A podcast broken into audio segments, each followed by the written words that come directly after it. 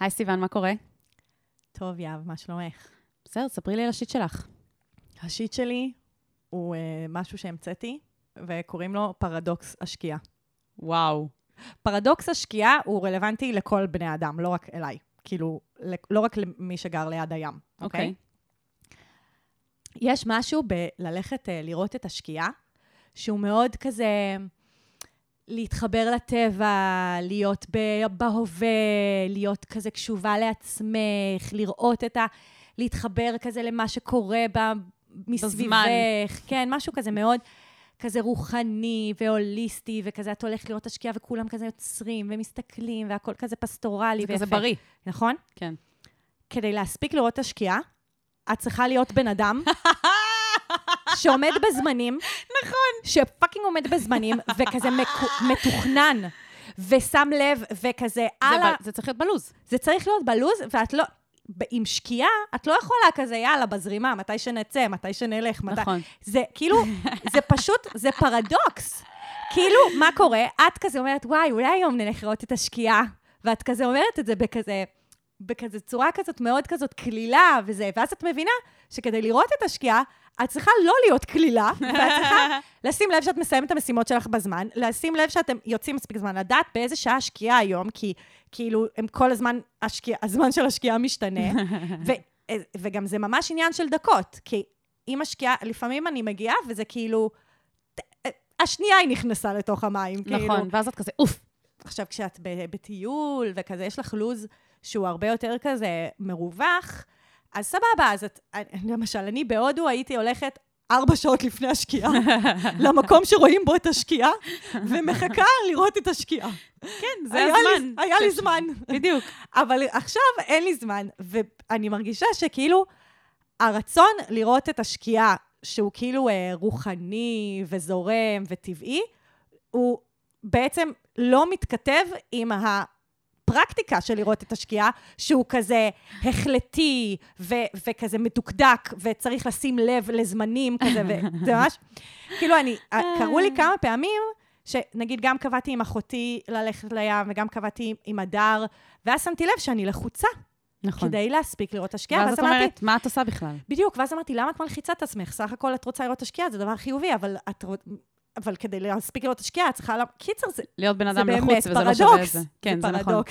וואו, אני כל כך שותפה לתחושות האלה, ואני גם, היה לי את התזה הזאת בראש, פשוט לא קראתי לזה פרדוקס השקיעה, אבל זה אחלה שם, ורציתי לשתף שפעם עבדתי עם מישהו על איזה פרויקט כזה, והיינו צריכים לעשות איזה שיחת טלפון. ואז הוא פשוט אמר לי, כאילו קבענו לדבר, ואז התקשרתי, ואז הוא אמר לי, שומעת? אני צריך איזה 20 דקות, אני הולך לראות השקיעה, ואז אנחנו נדבר. עכשיו, אני ממש הערכתי את זה, אמרתי כזה, הבן אדם יודע, את הסדר עדיפויות שלו. לגמרי. ואני באותו זמן גם לא הייתי כזאת בן אדם עסוק, אז לא הייתי כזה, אוף, הוא מזלזל בזמן שלי. הייתי כזה, you go girl. לך תהנה מהשקיעה. לך תהנה מהשקיעה.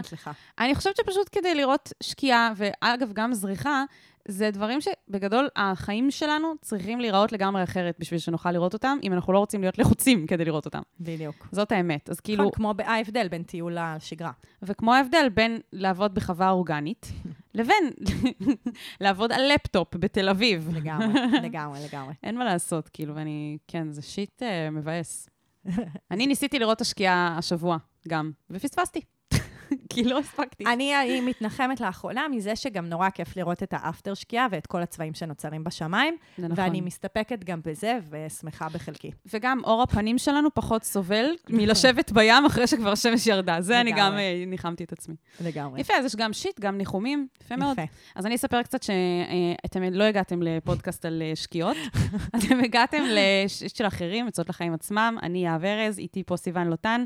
אתם כותבים לנו פניות אנונימיות לגבי השיט שלכם, כל מה שעולה על רוחכם, כל מה שמפריע לכם, אנחנו נותנות עצות, וכולם נהנים. ייי! אני כבר נהנית, ממש. זין על השקיעה, אני נהנית כאן. אני נהנית בחדר החשוך הזה, שאנחנו יושבות בו. כן. אז נתחיל? נתחיל. אני ממש צריך את זה. אני ממש צריכה את זה. מה אני יכולה לעשות במצב כזה?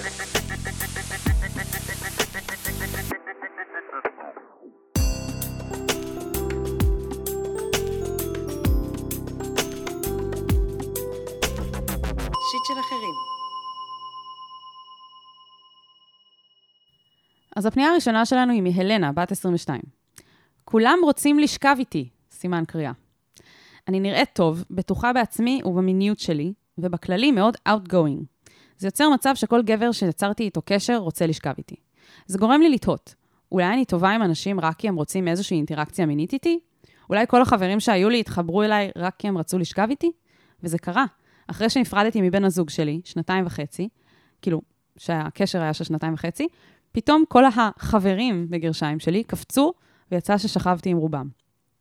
אני לא מצליחה לשים גבולות מבלי לפגוע או להיפגע, או מבלי שזה ייצור סיטואציה מביכה. מצד אחד אני לא רוצה להניח שזה מה שהם רוצים, מצד שני, אם אני לא מניחה את זה, זה פוגע בי. עכשיו הגעתי למצב שאין לי חברים, אני לא יודעת מה לעשות. אני מרגישה בודדה, מתוסכלת, ואני אשמח לחברים שירצו להיפגש איתי בגללי, ולא בגלל איזה רצון סמוי. איך אני יכולה לשים את הגבולות מבלי שזה יהיה מביך או לא נעים לשני הצדדים?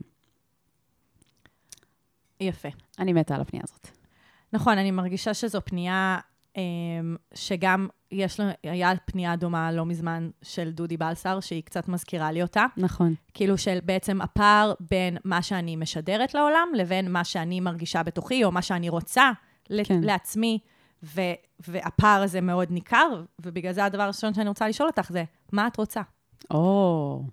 זה חשוב שזה יהיה לך ברור, כי מתוך הפנייה שלך, הבנתי מה את לא רוצה, אבל לא הבנתי מה את כן רוצה. יו, זה מדהים, כי אני באתי לשאול את השאלה הזאת, רק בניסוח טיפה שונה, הרבה יותר עמוק לתוך הדיון. ואת ישר קפץ לשם. אז יאללה, אז בוא, יאללה. אני באתי להגיד שאני חשבתי לעצמי שממש שווה לשאול את עצמך, לא, אני ממש לא בקטע שיפוטי, כן? אבל לשאול את עצמך למה שכבתי עם כל החברים שלך. כאילו אמרת, פתאום אחרי 2.5 נפרדנו, ואז פתאום כל החברים קפצו, ושכבתי, ובאמת יצא ששכבתי עם כולם. ולא בקטע של, אוי, למה את שוכבת עם אלה גברים? ממש לא, או למה את שוכבת עם חברים שלך? ולמה הם כבר לא חברים שלך ברגע ששכבו איתך? כי זה ממש בסדר לשכב עם הרבה אנשים, וזה בסדר לשכב עם ידידים שלך. כל עוד יש הבנה הדדית שהם גם רוצים קשר איתך מעבר לסקס, כי הם באמת רוצים להיות חברים שלך ולא מנתקים איתך קשר ברגע שהם שוכבים איתך. ואני חושבת שיש הבדל בין שני הדברים. יש הבדל בין כולם רוצים לשכב איתי לבין יצא ששכבתי עם כולם. כן? כי כנראה שאם שכבת איתם, אז גם את רצית את זה. אני אניח את זה. אם לא רצית את זה, אז יש לנו פה בעיה. באמת, יש פה עוד יותר בעיה של הצבת גבולות, אם שכבת עם אנשים שאת לא רוצה לשכב איתם, אבל נשמע שכן כן, באיזשהו מקום כן רציתי לשכב איתם, ואני שואלת את עצמי באמת, מה הניע אותך לשכב עם החברים האלה? לי זה נשמע שהיא לא סגורה על עצמה. כאילו, אני חושבת שהיא רצתה לגלות את המיניות שלה, ושעכשיו היא מרגישה שהיא איבדה על זה שליטה. כאילו, היא אומרת, הייתי בזוגיות, יצאתי ממנה. אני אישה מושכת. כאילו, יכול להיות שזה מאוד קסם בהתחלה, וכזה גם כל הפידבק הזה שהיא קיבלה. כן. ואז היא איכשהו הסתחררה בתוך הדבר הזה, ועכשיו היא יוצרת ואומרת, רגע, אני לא בטוחה שזה מה שרציתי, וגם מה שכבר קרה, הוא לא היה לגמרי בשליטתי. כאילו... כן, גם בדיעבד היא הבינה שהם לא היו חברים אמיתיים, כי ברגע שהם ניתקו איתה קשר, אחרי שהם שכבו איתה, פתאום הבינה, רגע, אז כל הזמן הזה הם בעצם רק רצו לשכב איתי. וזה לא שמשהו... שזה גם לא בטוח, כאילו, אנחנו לא רוצות להניח שום דבר, זה נראה שהיא תופסת את זה. זה נשמע שיש שם הרבה מקום כאילו של עבודה על תקשורת, וככה לדבר את עצמה, ולדבר עם אנשים, וכאילו זה כבר הפתרון. אני רוצה לפני הפתרון, ככה לדבר באמת על, כאילו הסיטואציה שאת נמצאת בה, כי זה כאילו קצת נשמע פריבילגי לדבר על זה, שבעצם את אישה יפה, שסובלת מזה שהיא יפה. כאילו זה קצת מוזר לחשוב על זה ככה, כי, כאילו, אבל מודל היופי הוא דבר משתנה, אז את יודעת, כאילו, היית נולדת במאה ה-19, כנראה שכאילו לא היית סובלת עכשיו, אבל את כרגע עומדת בסטנדרטים של מודל היופי. והרבה פעמים נשים שהן באמת מאוד כזה יפות ומושכות, הן יכולות לסבול פעמיים, גם מזה שגברים מחפיצים אותם, וגם מזה שנשים מקנאות להן. ובעצם הרבה אנשים מתרחקים מהן בגלל הדבר הזה. אם הייתה כותבת לנו מישהי שלא עומדת בסטנדרטים של מודל היופי, היו לה בעיות ואתגרים אחרים. כן. אז, העובדה שאת עומדת במודל היופי, מביא אתגרים אחרים. ובואו נדבר על האתגרים האלה. כן. כי בעצם, כמו, שוב, זה מזכיר לי באמת את הפנייה אז של דודי בסר, כאילו, את משדרת משהו, כאילו, שמים עלייך איזושהי תבנית בגלל איך שאת נראית, ואת לא מרגישה טוב עם הדבר הזה, עם מה שמשליכים בעצם עלייך בגלל איך שאת נראית. וגם עם הפעולות שלך, בהתאם למה שאת מרגישה שמשליכים עלייך. Mm-hmm. כלומר, יש פה כאילו עוד מעט ניגע בהצבת גבולות, כן? שזה לדעתי הפתרון לדבר הזה, הרבה הצבת, ללמוד איך להציב גבולות, אבל כאילו, אני חושבת ש... יש פה שאלות שאני עדיין לא קיבלתי עליהן תשובות, כמו, קודם כל אני מניחה שהיא סטרייטית, כי היא אמרה שהיא שכבה עם גברים, אבל כאילו, איפה החברות הנשים שלך? בעצם, למה אני לא שומעת פה על חברויות של נשים, או שפשוט לא הבנתי נכון, והחברים האלה זה גם גברים וגם נשים, והיא ביסית לא יודעת, אבל כאילו, אני מניחה שהיא סטרייטית, ושאין לה הרבה חברות נשים, ושאולי זה באמת בגלל מה שאמרת, כי היא באמת בחורה מאוד יפה, ומאוד מאוימות ממנה, אולי זה מה שהיא מרגישה, וזה בסוף אפילו לא ה... את יודעת, שזה הפוך עליו, זה כאילו כל כך זה, משליכים עליה שהיא כבר מוותרת מראש. אז קודם כל, כאילו, הייתי אומרת שאם ההנחות שלי נכונות, אז אני חושבת שנשים, יכול להיות שהן יהיו מאוימות ממך, אבל נשים סטרייטיות, הם לא ירצו לשכב איתך. ואז החברות תתבסס קודם כל, ממקום יותר, שאת יכולה קודם כל להיות רגועה, נגיד, לגבי הדבר הזה. אבל אני חושבת שזה לא, אני לא חושבת שאת צריכה כאילו לוותר על חברויות עם גברים סטרייטים, כי את כל הזמן כאילו תחשדי שהם בעצם יש להם איזה רצון סמוי. אני חושבת שיש לזה, זה מאוד פתיר, וזה מאוד, אני חושבת שזה מחולק לשני שלבים. מוכנה לזה? אוקיי. שלב ראשון זה למידה. אני מדברת פה על הצבת גבולות, כן? ועל תקשורת של מה הגבולות שלי. השלב הראשון זה למידה, לקרוא, ממש ללמוד תיאוריות סביב הצבת גבולות. אנשים כתבו על זה המון. זה, אפשר ללמוד הרבה על זה, מלקרוא, ומאיך לעשות את זה באופן שהוא לא פוגעני. זה מאוד קשור כמובן לתקשורת מקרבת, כמו שאנחנו תמיד ממליצות, אבל זה השלב הראשון, להבין על מה אנשים מדברים כשהם אומרים להציב גבולות באופן שלא פוגע בצד השני. השלב השני זה האימון. אוקיי, למדתי מה אחרים אמרו על הצבת גבולות, עכשיו אני צריכה להתחיל מדברים קטנים. צריכה להציב גבולות בחיים שלי, לא בכך על כזה, אני מכירה בחור חדש ואני רוצה רגע ליישר איתו קו שומע, אני לא בקטע של משהו רומנטי או מיני איתך, אני רוצה שנהיה ידידים. ואם אתה לא רוצה להיות ידיד שלי, אז ביי, כאילו. אלא ממש לשים לב איפה ביום יום, יש דברים ששווה להיות עם היד על הדופק, ולהבין, כאילו כאן אני צריכה להציב גבול. דברים קטנים. וכל פעם שאת עושה את זה, את יכולה גם למשב את עצמך. איך הייתי? האם הצלחתי לעשות את זה בלי לפגוע בצד השני? האם לא הצלחתי ומה אני צריכה לשפר ולשמר? ולאט לאט לבנות את זה עד שאת מגיעה למצב שאת אשכרה פוגשת בן אדם חדש. יש לך חשד שאולי הוא נמשך אלייך והוא נמצא בתוך המערכת יחסים הזאת ממקום של רצון לשכב איתך. ואת אשכרה יושבת איתו רגע לשיחה ואת עושה איתו איפוס. את אומרת לו, תקשיב, יש לי עניין, זה לא קשור, זה לא שלך, זה שלי. הרבה פעמים בחיים שלי אנשים, אני מגלה שהם בעצם רוצים לשכב איתי, וחשוב לי שתדע שאני מחפשת חברות. ושאם אתה לא רואה בי חברה, קודם כל, לפני הכל, אלא רק מישהי שאתה רוצה לשכב איתה, אז כאילו זה לא יעבוד בינינו. או לא יודעת, אני כזה נתתי קצת תסריט כזה, אבל ואפשר גם יש עוד דרכים. לתקשר את זה בצורה שהיא לא כזה, איך, אתה רק רוצה לזיין אותי, אז ביי. כאילו, יש דרכים לעשות את זה בלי לפגוע. אני ממש מאמינה בזה, אז הייתי מחלקת את זה לשני השלבים האלה. כי כאילו בעצם את מגיעה מהמקום הזה, כי את אומרת, אחד הדברים שהיא כתבה פה, זה שכל מה שקורה זה שהיא נפגעת ופוגעת. אז בעצם את אומרת, אוקיי, בוא ניתן לך כלים לעשות את זה בלי לפגוע. לעשות את זה בצורה לא לפגוע, וגם לא להיפגע, כי את מתקשרת את הצרכים שלך בתוך הקשר. נכון, וגם לא להיפגע מהפחד הזה, וזה משהו שחשוב לי להדגיש. יש את הפחד הזה, שאת תגידי למישהו, תשמע, וזה, אני כאילו, אני לא רוצה להניח שאתה בקטע שלי, אבל כאילו שתדע שאם אתה בקטע שלי, אז כזה פחות. ואז בן אדם בעצם יוצא עלייך, מה, מי בכלל רוצה אותך? מה, אני בכלל לא הייתי בקטע וזה. ואז המגננה הזאת, שהרבה פעמים יכול בן אדם לצאת אליה, ושוב, זה קשור מאוד לאיך מתקשרים את זה מלכתחילה, זה מאוד פוגע.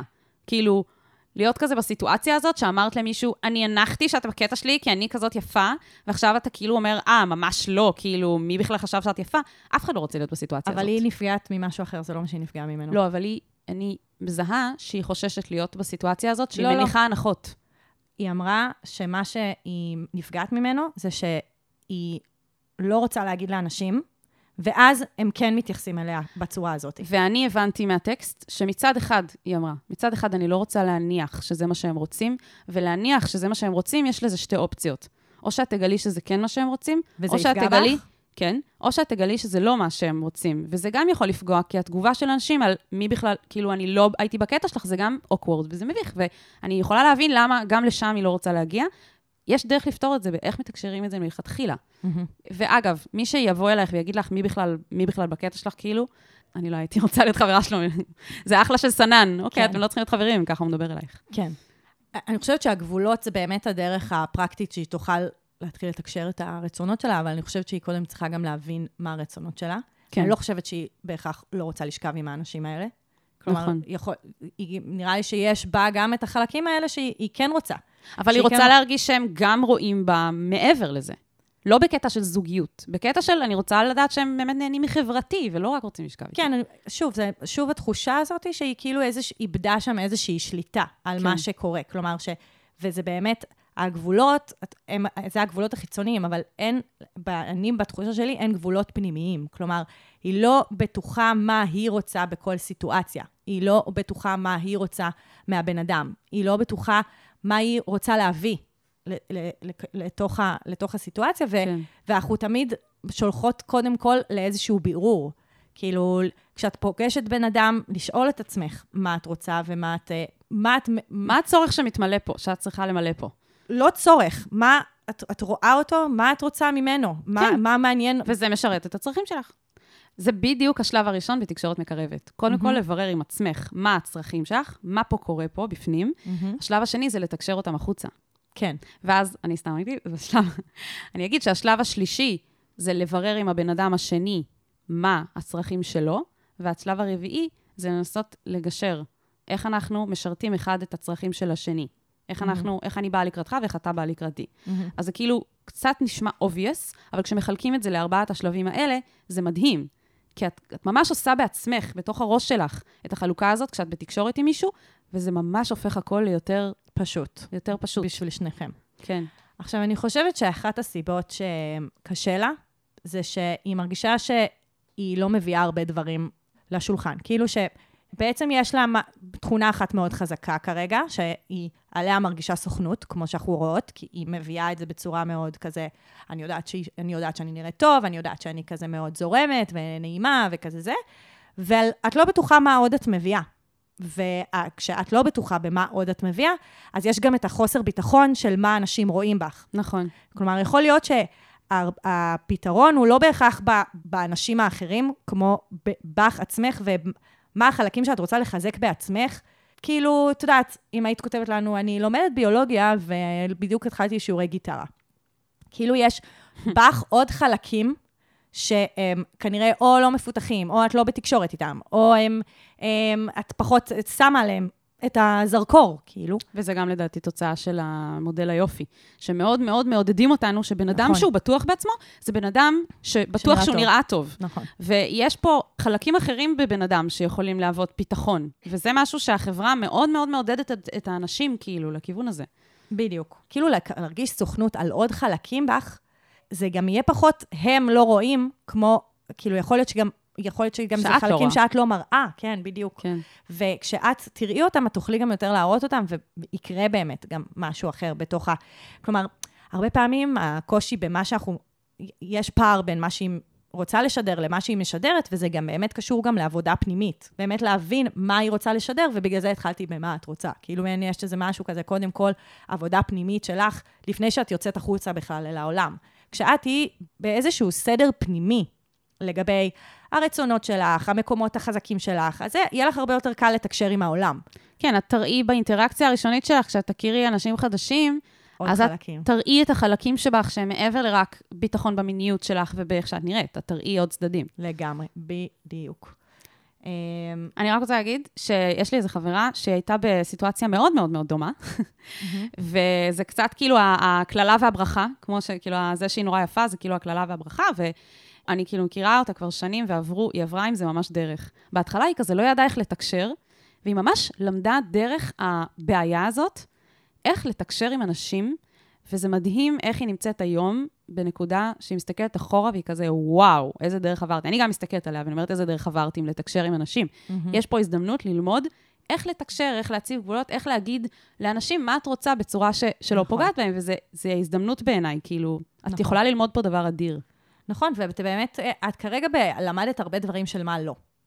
נכון. את למדת מה לא עושה לך טוב, וזה טוב. זה התחלה טובה. זה התחלה טובה, בדיוק. כן, אז בהצלחה. בהצלחה.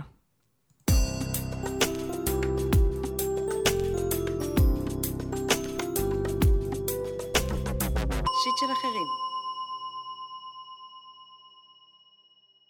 הפנייה הבאה שלנו היא לונה לובגוד, בת 25. מגדירה את עצמי כביסית, ונמצאת בזוגיות של כמעט 3 שנים עם אישה, בסוגריים הכי ארוכה שיש לי. אנחנו גרות יחד ומגדלות כלב, ועל פני השטח הכל מושלם. אבל כבר שנה פלוס שאני חובה הידלקויות חוזרות ונשנות, על כל כך הרבה אנשים, מסוגים ומגדרים שונים, וזה קורה כמעט כל יום. נוסף על כך, אני תוהה מדי יום, האם זו הזוגיות שאני רוצה להמשך חיי, וגם קצת מרגישה פומו על העובדה שאני לא עם גברים כבר המון זמן. אני מפחדת שאני פשוט לא יודעת להסתפק במה שיש, ולא מתאימה למערכת יחסים. בת זוגתי היום אוהבת אותי מאוד, דואגת לי ונותנת לי ביטחון, ועדיין זה פשוט לא מספיק. ככה מרגישים בזוגיות ארוכה שכזו? למה אני לא מצליחה לשמוח בחלקי? למען הסר ספק, מעולם לא בגדתי. אבל הראש שלי לא מפסיק לחשוב ולפנטז על אחרים. מה לעשות? מתוסכלת ומיואשת. קודם כל, זה ישר זרק אותי לשיר. גם אותך זה זרק לשיר? איזה? של לא הייתי עם בנים כמעט 3 שנים. נכון, יש את השיר אפ הזה של ה... לא מכירה אותו. וואי, אני חייבת לשים לינק לשיר הזה, זה פשוט מעולה. כאילו, הפזמון, זה אומרת, מרגיש לי שלא הולך לי עם בנים, כי לא הייתי עם בנים כמעט 3 שנים. אוקיי. זה הזכיר לי את זה. אז קודם כל, אהבתי את זה. בגלל זה. אהבת את הפנייה בזכות הרפרנס. כן, כן, כאילו זה גם כזה להיט עכשיו. זה כזה עכשיו היא פרצה. זה כזה השיר הראשון שלה. כן, אבל טוב, לענייננו. אני מרגישה שיש כאילו טקסט מאוד קצר, אבל המון שאלות בתוכו. אני חושבת שקודם כל שווה להסתכל, לבחון כמה דברים, והדבר הראשון זה לבחון את ההידלקויות האלה שאת מדברת עליהן. האם יש להם דפוס מסוים? כאילו, האם זה סוג מסוים של אנשים? מה קורה כשיש קראש חדש? האם הישן נשכח או שהוא עדיין קצת נשאר? כמה זמן כל קראש נמשך, כאילו, הייתי מנסה להתבונן בהם ולהבין כאילו מה פה הדפוס החוזר, כי שמעתי את הרעיון של נועה קולר אצל דור כהן בפודקאסט, שאנחנו הרבה נותנות רפרנסים אליהם, מעבר לזה שזה רעיון מדהים, שמעת? לא. אוי, זה כל כך כיף. פשוט 2 גלדיאטורים ביחד. אז היא אמרה בשלב כלשהו, שהם דיברו על מערכות יחסים, היא אמרה, תשמעו, יש כמה פורמטים למערכות יחסים, וכל אחד מתאים לו משהו אחר. והיא אמרה, היא מאוד פשטה את זה, היא אמרה, יש אנשים שהם דוסים. תכיר בן אדם, הבן אדם הראשון שאתה שוכב איתו, זה הבן אדם לכל החיים, ביי, עד שאתה מת. יש אנשים שכל 10 שנים צריכים להחליף זוגיות. שזה כבר לא עובד אחרי 10 שנים, והכל טוב ויפה, קיבלתי את משהו, אני רוצה משהו חדש. וזה בסדר. יש אנשים שלא מתאים להם זוגיות בכלל, והם רק רוצים כל הזמן להחליף. ויש אנשים שרוצים בכלל יחסים פתוחים, יש כל מיני. והיא פשוט עשתה כאילו רפריימינג של, יש פה פורמטים שונים. כן, ועכשיו, ואין דרך אחת. כן, ותבין מה הפורמט שמתאים לך. אולי אתה הבן אדם הזה שמתאים לו כזה, וזה בסדר, כל הפורמטים הם לגיטימיים, באותה מידה. אז יכול להיות שהפורמט של זוגיות אחת לכל החיים, ספציפית עם בחורה הזאת, אולי זה לא מה שמתאים לך, כאילו זה שאלות שעולות בגלל ההידלקויות, אבל אני חושבת שגם בלי ההידלקויות כן. זה עולה. אני חושבת שאם אני מסתכלת על כל הפנייה השנייה, ורוצה בעצם להסתכל עליה בצורה קצת יותר הוליסטית, יש כאן בעצם כמה שכבות של רגשות. נכון. יש את מה שאת חובה בהווה. הפזילה הצידה, על מחשבות האחרים, הפנטזיות, המשיכה. יש את חוסר הסיפוק ממערכת היחסים הנוכחית, שזה גם מה שקורה בהווה. כלומר, זה 2 קולות שקורים במקביל. ועל זה יש קול ביקורתי, שאומר לך שאולי את לא יודעת להיות במערכת יחסים ארוכה. נכון. השכבה הזאת היא נשמעת כמו החרדה, וחשוב למסגר אותה ככה, כי אז יהיה לך הרבה יותר קל לפעול, כי בעצם הקולות האלה שעולים אצלך, את לא כל כך קשובה אליהם, כי את תוך כדי אומרת, טוב, אולי זה בגלל שאני דפוקה, אולי זה בגלל שאני לא יודעת, אולי זה בגלל שאני לא זה. אני לא יודעת להסתפק במה שיש לי. כן, יש אנשים שזה, אולי אני לא יכולה, אולי אני... ואז אני אומרת, כאילו, בואי ננקה את השכבה הביקורתית, החרדתית כזאת, שבעצם אומרת, אולי אני אף פעם לא אצליח, אולי אני אף פעם לא אוכל להיות, אולי... זה לא רלוונטי, מה תאכלי או לא תאכלי. או אם את בסדר או לא בסדר, את בסדר. נכון, ממש. כאילו התחושות שלך לגבי מה יעשה לך טוב או לא יעשה לך טוב, הן תחושות לגיטימיות, ואין משהו שהופך אותם ללא לגיטימיים. לגמרי. כאילו, לגמרי. כמו שאמרתי, יכול להיות שאת לא מתאים לך הפורמט הזה ספציפית. כאילו. עוד משהו שעולה, זה שבת הזוג שלך היא לא בלופ. היא לא בלופ על מה שעובר נכון. עלייך. ובגלל זה את עוד יותר מרגישה חצויה. כי היא בעצם לא איתך בתהליך הזה. אז כאילו אנחנו מדברות פה הרבה על כמה זה קשה לשתף את בן הזוג, בן או בת הזוג, בתחושות הלא פשוטות שיש לי ביחס לקשר. נכון.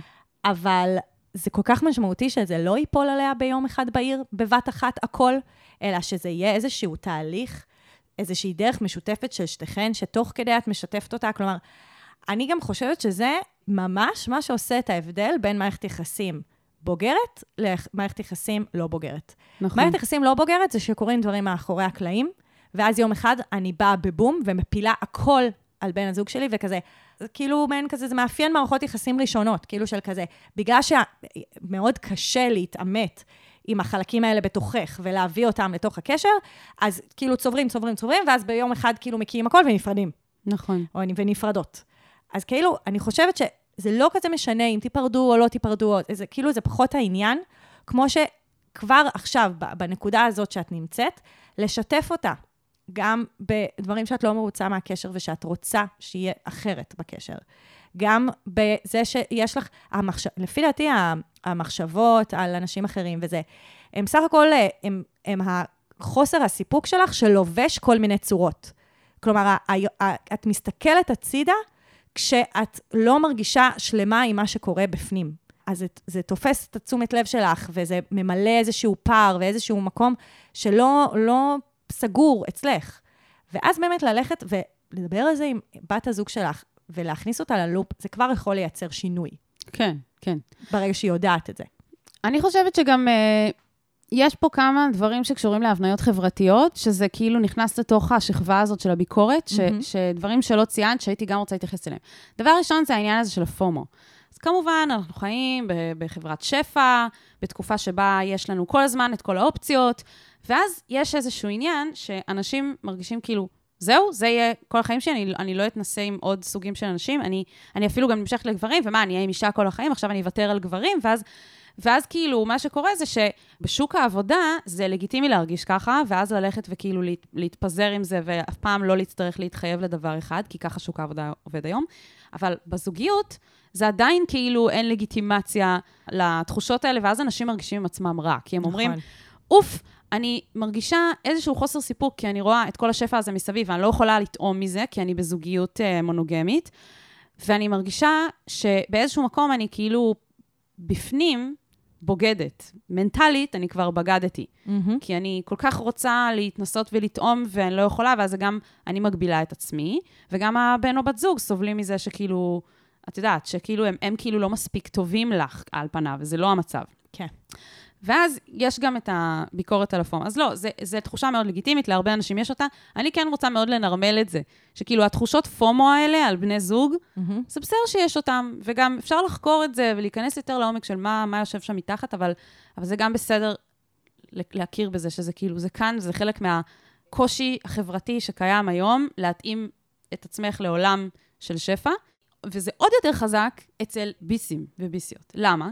כי יש הרבה יותר שפע. בדיוק. כי את נמשכת גם לגברים וגם לנשים, ואז את עוד יותר בפומו, מאשר נגיד סטרייטים או משהו כזה, ואז את גם אומרת לעצמך... שאוכלוסייה שלמה שאת יכולה להיות איתה, שהפומו נפתח לפניה גם. נכון, ואני חושבת שגם שם יש איזשהו מקום שהרבה פעמים אנשים שופטים את עצמם, כי הם אומרים, אוף, הקטע הזה של להימשך גם גברים וגם לנשים, שזה גם דופק אותי, בקטע הזה, שזה עושה לי עוד יותר פומו. זה גם דופק אותי כי אני שונה, וכי לא מקבלים בחברה, ויש מחיקה ביסית, ועכשיו גם זה עם הפומו, אני עוד יותר כאילו סובלת משאר האנשים שיש להם פומו.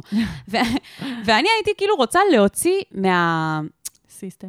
כן, כאילו, אוקיי, זה כנראה גורם מאוד מאוד חזק לתחושה של הפומו, וגם לתחושה של האשמה על הפומו, והייתי רוצה שתשחררי את עצמך מזה. כן. זה בסדר להרגיש פומו, וזה שאת ביסית, וכאילו יש יותר אופציות, ואני גם חושבת שזה כאילו סטטיסטית, נכון? אבל בסוף זה לא מדויק. כי אנחנו כולנו, אנחנו כל כך ספציפיים לגבי מה יעשה לנו טוב עם בני זוג, שאני אפילו לא הייתי מסתכלת על זה בתור, כאילו, קצת קשה לי להגיד דבר כזה. פשוט להימשך לבני אדם. ויש גם כמות הבני אדם מוגבלת שאליהם אנחנו נסתדר ונואב. נכון, ובסוף מה שיעשה לך הכי טוב, מערכת היחסים שהכי תתאים לך, יכול להיות שהיא תהיה עם גבר ויכול להיות שהיא תהיה עם אישה, נשמע לי כאילו, זה לא משנה, בסוף מי שיגרום לך להיות הכי מאושרת, זה מי שיגרום לך להיות הכי מאושרת, ולא משנה מה יש להם בין הרגליים. לגמרי. אולי אני טועה, אולי פה עניין שאני לא מבינה, כי אני סטרייטית, אבל אני מרגישה שזה כזה, אני לא מרגישה שאם את עם אישה כל החיים, אז את מפספסת את כל הגברים, או הפוך, אלא אם את עם מישהו אחד כל החיים, את מפספסת את כל שאר האנשים, ולכן כדאי שהמישהו האחד הזה יהיה שווה את זה. כן. כאילו, כדאי מאוד שזה יעבוד. וגם אולי לא להסתכל על זה במקום של פספוס, כאילו, אלא להסתכל על זה ממקום של... של מערבך. שאני בוחרת לא להיות עם אנשים אחרים, אני בוחרת בבן אדם הזה כל יום מחדש, נכון. כי הוא עושה לי טוב. ובגלל זה זה מחזיר אותנו למה קורה בתוך המערכת יחסים שלך, פנימה. כאילו, משיכה, לא משיכה, יש אנשים של מעניינים, שלא מעניינים בפועל, את מספרת לנו שיש לך קושי במערכת יחסים, ומשם את צריכה להתחיל. ואם כאילו תעבדו על זה, ויקרה משהו אחר, אז את תוכלי לבחור בה הרבה יותר בקלות. נכון. ואת לא תרגישי את תחושת הפספוס היומיומית הזאת. כרגע את מרגישה אותה, כי יש באמת משהו שלא שלם עם המערכת יחסים, בגלל המצבה הנוכחי. כן. אני גם רוצה להוסיף שאחרי שעשיתם את העבודה הזאת, אם זה עבד, הצלחתם לפתוח את הדברים, לדבר עליהם, ולתקשר, ויש לך מקום לפרוק את כל התחושות האלה שלך, שזה גם משהו שכל האשמה והביקורת העצמית, זה גם משהו ששווה לשתף את הבת זוג. אז אני חושבת שאם הצלחתם להגיע למצב שהקשר הוא טוב, ואתם מתקשרות, ודברים עובדים, ואתם מרגישות שאתם רוצות את הזוגיות הזאת, ועדיין יש לך הידלקויות על אנשים אחרים, אז אני לא פוסלת את האפשרות, שאולי את בן אדם שיותר מתאים, שפחות מתאים לו מונוגמיה. לא יודעת, כאילו אני לא פוסלת את זה עכשיו, אבל כן חשוב לי להגיד שזה דבר שצריך... זה לא השלב. זהו, זה צריך להיבחן כשאתם מצליחות לעבוד על הדברים, ואתם רוצות להיות בזוגיות הזאת, בוודאות שתיכן, אבל עדיין יש איזשהו משהו שפוזל לצדדים, ולא ממקום של חוסר סיפוק. לגמרי. אז חשוב. ואני גם חושבת שגם בשלב, אם זה קורה, אז גם שווה לא לשפוט ולא להרגיש אשמה, אלא לשתף את הצד השני ולראות מה קורה. לגמרי. טוב, אנחנו תומכות בך ובתקשורת המקרבת שאתה עשי עם בת זוג שלך. אולי תשמיעי לה את הפרק. אנחנו תמיד חושבות שזה יכול לעזור. ואתם האנשים שמקשיבים ואתן האנשים שמקשיבות ורוצות לכתוב לנו. יהב תספר לכם מה אתם צריכים לעשות כדי שנענה לכם. אוקיי, אז איפה שאתם לא מאזינים או מאזינות לפרק, יש בתיאור הפרק לינק לטופס אנונימי שאפשר למלא, והוא מגיע הישר אלינו. ויש גם את הקבוצת פייסבוק של האנושית של אחרים, עצות לחיים עצמם, שם יש פוסט נעוץ בראש הקבוצה, שאפשר דרכו להגיע לטופס. ובלי קשר, תעקבו אחרינו בבקשה באינסטגרם. יש לנו כיף שם וממים ודברים ממש צחוקייה. other.people.shit. וסתם, כאילו, תבואו לתמוך, תעקבו ותעשו גם עוקב איפה שאתם לא מאזינים, יש אופציה של מנוי, עוקב, זה בחינם, אכפת לכם, זה מעלה אותנו בדירוג שלנו. לגמרי. בספוטיפיי, אז תפרגנו. יאללה. יאללה, ביי. ביי. אני ממש צריך את ה... אני ממש צריכה את ה... מה אני יכולה לעשות במצב כזה?